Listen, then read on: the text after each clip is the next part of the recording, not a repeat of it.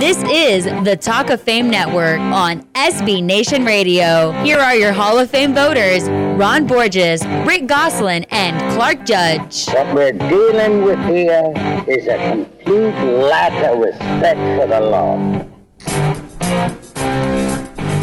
Talk of Fame Networks brought to you by Grasshopper. Turn your mobile phone into a business phone system with Grasshopper, the entrepreneur's phone system. Get a local toll free number, bring your own. See how it works? Go to grasshopper.com. We've talked about Paul Hornung, and he's one of the greatest football players ever. The first, in fact, in pro football history to win the Heisman Trophy, to be selected first in the NFL draft, win the league's most valuable player award, and be inducted in both the pro and collegiate halls of fame. Paul, of course, attended Notre Dame, where he's such an outstanding athlete. He played on the school's basketball and football teams, but it was football, of course, where he excelled as a running back, quarterback, place kicker, punter, safety, you name it. In fact, Paul Hornung is generally considered the greatest all around football player in Notre Dame history, and we are delighted to have him with us today. Paul, thanks for joining us. Well, thanks for all those kind words. Paul, when I mention Notre Dame, what's the first thought or memory that comes to your mind? what I really think about is, is what Notre Dame afforded me the wonderful opportunity to go to a great school with a great athletic program and, and a great academic program. And uh, I think in our day it was pursued so much, and there was so much talk about scholastics. And uh, I was one of the ones who was very glad that that happened because, you know, it helped me to realize that I was at a tough school as far as academics were concerned, so I better keep my shoulders to the wheel because this is going to be a tough four years. And and it was. It was a learning experience, and uh, it's one of the great experiences that I've ever had those four years at Notre Dame. Paul Clark mentioned that you won the Heisman in 1956. How surprised were you to win it on a two and eight team? I believe you're the only Heisman Trophy winner ever to play for a losing team. Well, it was unusual. You know, I had a lot of votes as a junior. I think I think that helped more than anything. So by the time I got to be a senior, I was kind of like the favorite or the guy who got most points as a junior as far as the Heisman Trophy was concerned. So even though we were two and eight my senior year, uh, you know, I'm kind of proud that uh, nobody else in the history of college football has ever won the Heisman Trophy on a record like that.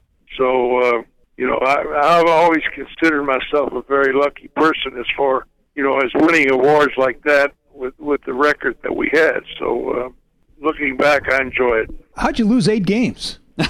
I don't know. don't It wasn't my fault. Talking to the wrong guy. Uh, that senior year of yours, Paul, of course, you, you not only led uh, Notre Dame in passing, rushing, scoring, kick returns, punt returns, and punting, but in your spare time, you led the team in passes broken up, and you were second in tackles and interceptions. A, how did you ever wake up during the week to go to class? And B, how did you do it? I mean, now everybody's a specialist. Well, you know that that's the way I had played football all my life. I always played on the defensive side of the ball in, in high school and grade school and, and all the way back. I don't ever remember playing the game where I got too much time off on the sideline. So by the time I got to Notre Dame, I was well schooled in, in what you had to do playing all, all those positions. We're speaking with former Notre Dame and Green Bay great Paul Hornung on the Talk of Fame Network, and you can find us at talkoffamenetwork.com or on Twitter at, at Talk of Fame Net. And Paul, when you think back to everything you achieved at Notre Dame, what was your greatest accomplishment? Well, I guess as far as the press is concerned, it was the Heisman Trophy off of a losing team. We were two and eight my senior year, and if I hadn't have uh, garnered so many votes as a junior, I don't think I would have been awarded that trophy. But I was, and it was a, a surprise and, and a wonderful surprise for me to be on top in the voting as far as the Heisman Trophy was concerned, off of the, the worst record team in history of the Heisman, two and eight. So that was a very enjoyable trip that I had to New York. I took my mom back to New York, and she enjoyed, I think, the trip more than I did. so, uh, you know, I always look back on, on, you know, the Heisman did me one great favor, you know, in selecting me. I, it was a tremendous thrill. Paul, as a junior, you scored twice on offense and had two interceptions on defense in an upset of number four Navy. So, which did you cherish more, the touchdowns or the interceptions? And do you have that game ball? No, I do not have the game ball, number one. And I don't know which you would enjoy more. I I think defensively, you know, uh, when you make an interception, sometimes that turns the game around. And uh, it's a kind of a thing that's uh, a real no-no for one side of football and a, a great pleasure on the other side. So uh, I think uh, I enjoyed making the interception a little bit more. You're one of only five players to win the Heisman and the NFL uh, MVP award as well. Which one uh, means more to you, and, and where do you have them? Do you still have those trophies somewhere? Oh yes, I have the Heisman here in Louisville, and uh, I gave it back to Notre Dame. I, I had the trophy, you know, in 1956 is when I won the won the trophy. So I had it for about 10 years, and I gave it to Notre Dame, and they've had it up there ever since that time.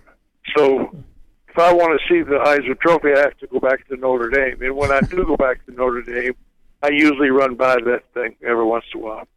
Take a peek at it, do you? Oh, sure.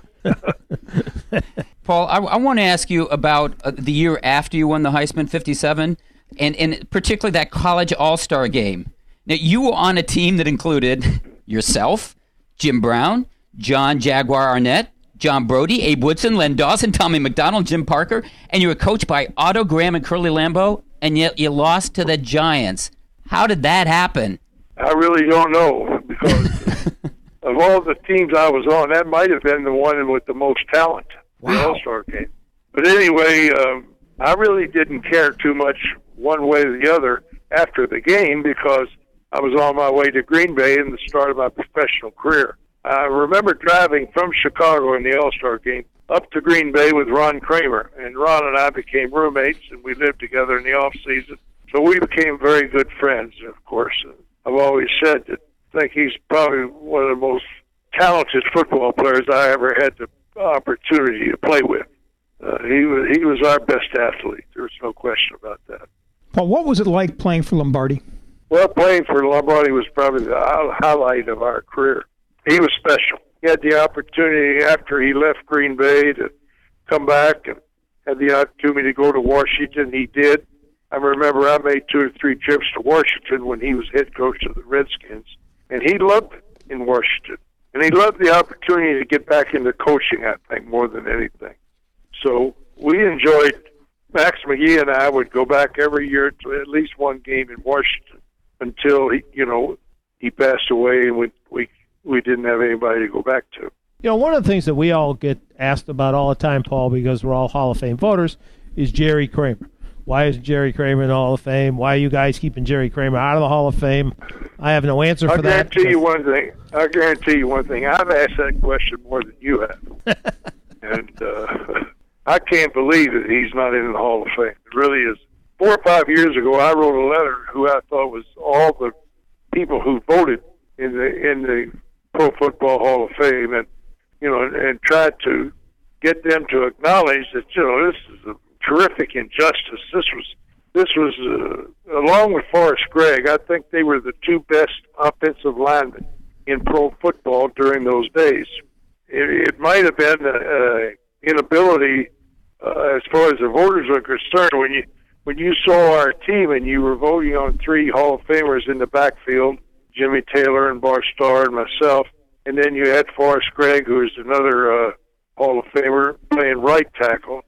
So it kind of overshadowed Jerry's abilities, but it didn't overshadow him. As far as we were concerned, I thought he was the best guard in pro football all the years that I played with him, and I think he was. And uh, tri- most terrific injustice I've ever seen in the NFL is Jerry Kramer not being in the Hall of Fame. I keep trying to push it every year to get him involved, and every time I come in contact with anybody in, in Canton, Ohio, that's the conversation we end up with. Maybe next year it'll, it'll be the year. We all pull for it every year that he gets that opportunity to come into the Hall of Fame. like you, of course, we run ourselves. We've got to run to the next commercial. We're out of time. But I want to thank you so much for the time you spent with us, and, and thanks for the memories. Thanks for bringing back a lot of Okay, memories. thank you very much. Bye. Thanks, Paul. That was former Notre Dame and Green Bay star, Hall of Famer Paul Hornung. Up next, one another Packer star, former safety LeRoy Butler, should be in the Hall of Fame. You're listening to the Talk of Fame Network.